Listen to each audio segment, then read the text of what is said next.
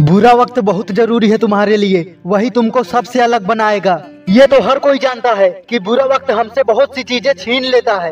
पर कुछ चीज़ें ऐसी भी है जो सिर्फ़ तुम्हें बुरे वक्त से ही हासिल होगी, और वो तुम्हारे लिए बहुत ज़रूरी है। आज मैं तुम्हें उन लोगों के बारे में बताऊँगा, जिन्होंने बुरे वक्त की ही वजह से खुद को महान बनाया है। बुरे वक्त में जब हर कोई तुम्हारा साथ छोड़ देता है, तब तुम्हारे अंदर एक सुपर पावर जन्म लेती है। बुरा वक्त ही तुम्हें सिखाएगा, समझदार और सबसे मज़बूत बनाएगा। तब तुम्हें किसी और की ज़रूरत नहीं पड़ेगी। बुरा वक्त तुम्हें आराम छोड़कर, बड़े सपनों के लिए काम करने के लिए चैलेंज करता है। तुम्हें साफ़ साफ़ बताता है कि तुम्हारा सबसे सच्चा और अच्छा दोस्त तुम खुद ही हो। तुम खुद में ही पूरा हो। तुम्हें अपनी खुशी के लिए किसी और को तलाश करने की ज़रूरत नहीं है। जब तुम खुश होगे, तब लोग खुद ब खुद तुम्हारे पास आएँगे। बुरा वक्त कहता है। तुम्हें एक जैसा कभी नहीं रहना चाहिए। ज़रूरत के हिसाब से हर वक्त खुद को बदलना चाहिए। तभी तुम आगे बढ़ सकते हो। बुरा वक्त तुमको उन लोगों की मदद करने को कहता है, जिनको तुम्हारी मदद की ज़रूरत है। क्योंकि तभी वो लोग तुम्हारे ग्रुप या टीम का हिस्सा बनेंगे और तुम्हारा नाम ऊँचा करेंगे। बुरा वक्त इसलिए आता है ताकि तुमको उन सभी चीज़ों से दूर कर सके, जो तुम्हारे लिए कोई काम की नहीं है। बुरा वक्त तुम्हारे डर को मिटा देता है और तुमसे कहता है कि तुम्हें और ज़्यादा सीखने की ज़रूरत है। बुरा वक्त तुम्हें सफलता के रास्ते पे ले जाता है, मौके तलाशता है तुम्हें महान बनाने का। बुरा वक्त तुम्हें वो बनाता है जो तुम बनने के काबिल हो। बुरा वक्त तुम्हें सब्र करना सिखाता है। दिन चाहे बुरे हो या अच्छे ना ही बहुत ज़्यादा खुश होना है, ना ही बहुत ज़्यादा दुखी, ये बताता है। बुरा वक्त तुमको वो सब कुछ सिखा देगा, जो तुम्हारे सपने को हंड्रेड परसेंट सच करने के लिए चाहिए। बुरा वक्त तुम्हारी गलतियों से सीख के तुम्हें चलाक बनाता है और तुम्हारी कमजोरियों और ताकत की पहचान कराता है। एक लाइन में कहूँ तो बुरे वक्त के बिना ज़ीरो से हीरो बनना नामुमकिन है। ऐसे ही कुछ लोग थे, जिन्होंने बुरे वक्त की वजह से महानता की बुलंदियों को छू पाए हैं।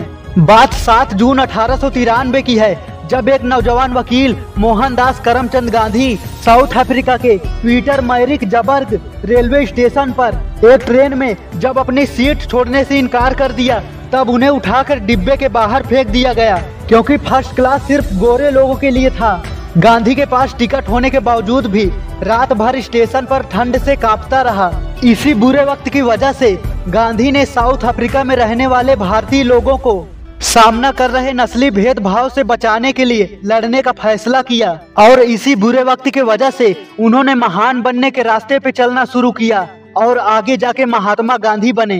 अब्दुल कलाम ने अपने गरीबी के वजह से आठ साल की उम्र में चलती ट्रेनों में जाके अखबार के बंडल बटोर के इकट्ठा करते थे। और आस पड़ोस के हिसाब से छांट के जाके अखबार बांटा करते थे। स्कूल से आने के बाद उन लोगों से पैसा लेने जाते, जिनका बकाया रहता। वो सड़क पर धीमी लाइट के नीचे पढ़ते उनका पायलट बनने का सपना था। इसलिए अब्दुल कलाम ने एरोनॉटिकल इंजीनियरिंग की पढ़ाई की थी। वो पायलट बनने के लिए एयरफोर्स में चले गए थे, लेकिन जब उन्होंने एग्ज़ाम दिया, तब फेल हो गए। इसी वजह से वो रोने लगे थे। उन्होंने दो बार भेदभाव का भी सामना किया। तब वो दुखी हो गए थे। यही बुरे वक्त ने अब्दुल कलाम की सोच को बदल के रख दिया। मिकी माउस बनाने वाले वाल्ट डिज्नी नौ साल की उम्र में सप्ताह के सातों दिन अखबार बांटते थे। सभी बच्चों से अलग डिज्नी साढ़े तीन बजे उठता था और स्कूल जाने से पहले अखबार बांटने चला जाता था। सर्दियों में उसका काम और भी भयानक हो जाता। लेकिन उसकी मेहनत का कोई भी पैसा उसको नहीं मिलता। सारा पैसा उसके पिता रख लेते थे। डिज्नी छह सालों तक यही काम करता रहा। उसे खेलने का या बर्बाद करने का कोई भी समय कभी नहीं मिला। डिज्नी के पिता एलियस डिज्नी को गुस्से से मारते थे।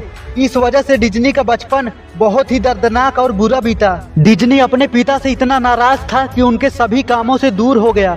और उनके अंतिम संस्कार में भी नहीं गया। अपने बुरे बचपन के बावजूद भी डिज्नी ने एक कार्टून एनिमेशन कंपनी बनाने का सपना देखा और उसे पूरा करने में लगा रहा।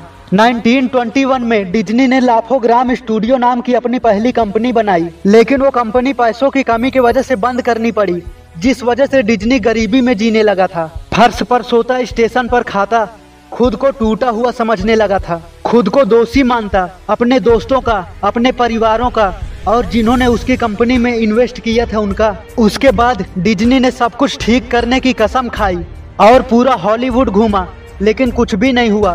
कई महीनों तक काम न मिलने के बाद डिज्नी ने हार मान लिया। लेकिन जब अपने पिता की तरह असफल होते हुए खुद को देख रहा था तब डिज्नी ने हार मानने से इनकार किया और फिर से अपने पैरों पर खड़ा हुआ। एक बार फिर से फ़िल्म डिस्ट्रीब्यूटर के पास एनिमेशन एलिस वंडरलैंड को दिखाने ले गया। लकली तीसरी बार डिज्नी को मार्गरेट विंकलर, न्यूयॉर्क के डिस्ट्रीब्यूटर ने डिज्नी को 1500 डॉलर दिए एनिमेशन एलिस कॉमेडी के लिए। एनिमेशन बहुत अच्छा चला। तब डिस्ट्रीब्यूटर ने और अधिक एनिमेशन बनाने का ऑर्डर दिया। कुछ समय बाद डिज्नी ने अपने भाई रॉय के साथ डिज्नी ब्रदर स्टूडियो नाम की कंपनी बनाई, जो बाद में द वर्ल्ड डिज्नी कंपनी बन गई, और उसे आज पूरी दुनिया जानती है। डिज्नी ने बुरा वक्त देखा, इसीलिए उसने हार नहीं माना, और खुद को अपने पिता की तरह नहीं बनने दिया। अब आप लोग बताओ, अगर इन लोगों के पास फ़ोन होता, ये लोग भी गेम खेलते, कॉमेडी देखते और शॉर्ट्स देखते तो क्या इनका नाम आज महान लोगों में गिना जाता? उनके पास बहुत ही कम चीज़ें थी।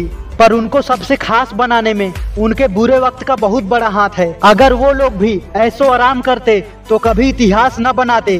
अब बुरा वक्त तुम्हारे लिए कितना ज़रूरी है, ये तो तुम इस वीडियो से जान ही गए होगे। अगले एपिसोड बुरा वक्त टू के लिए इस चैनल को सब्सक्राइब कर लेना और इस वीडियो को उन सभी लोगों के पास शेयर करो, जो आज हार चुके हैं। क्योंकि मैं तुम्हें महान और सफल बनते हुए देखना चाहता हूँ।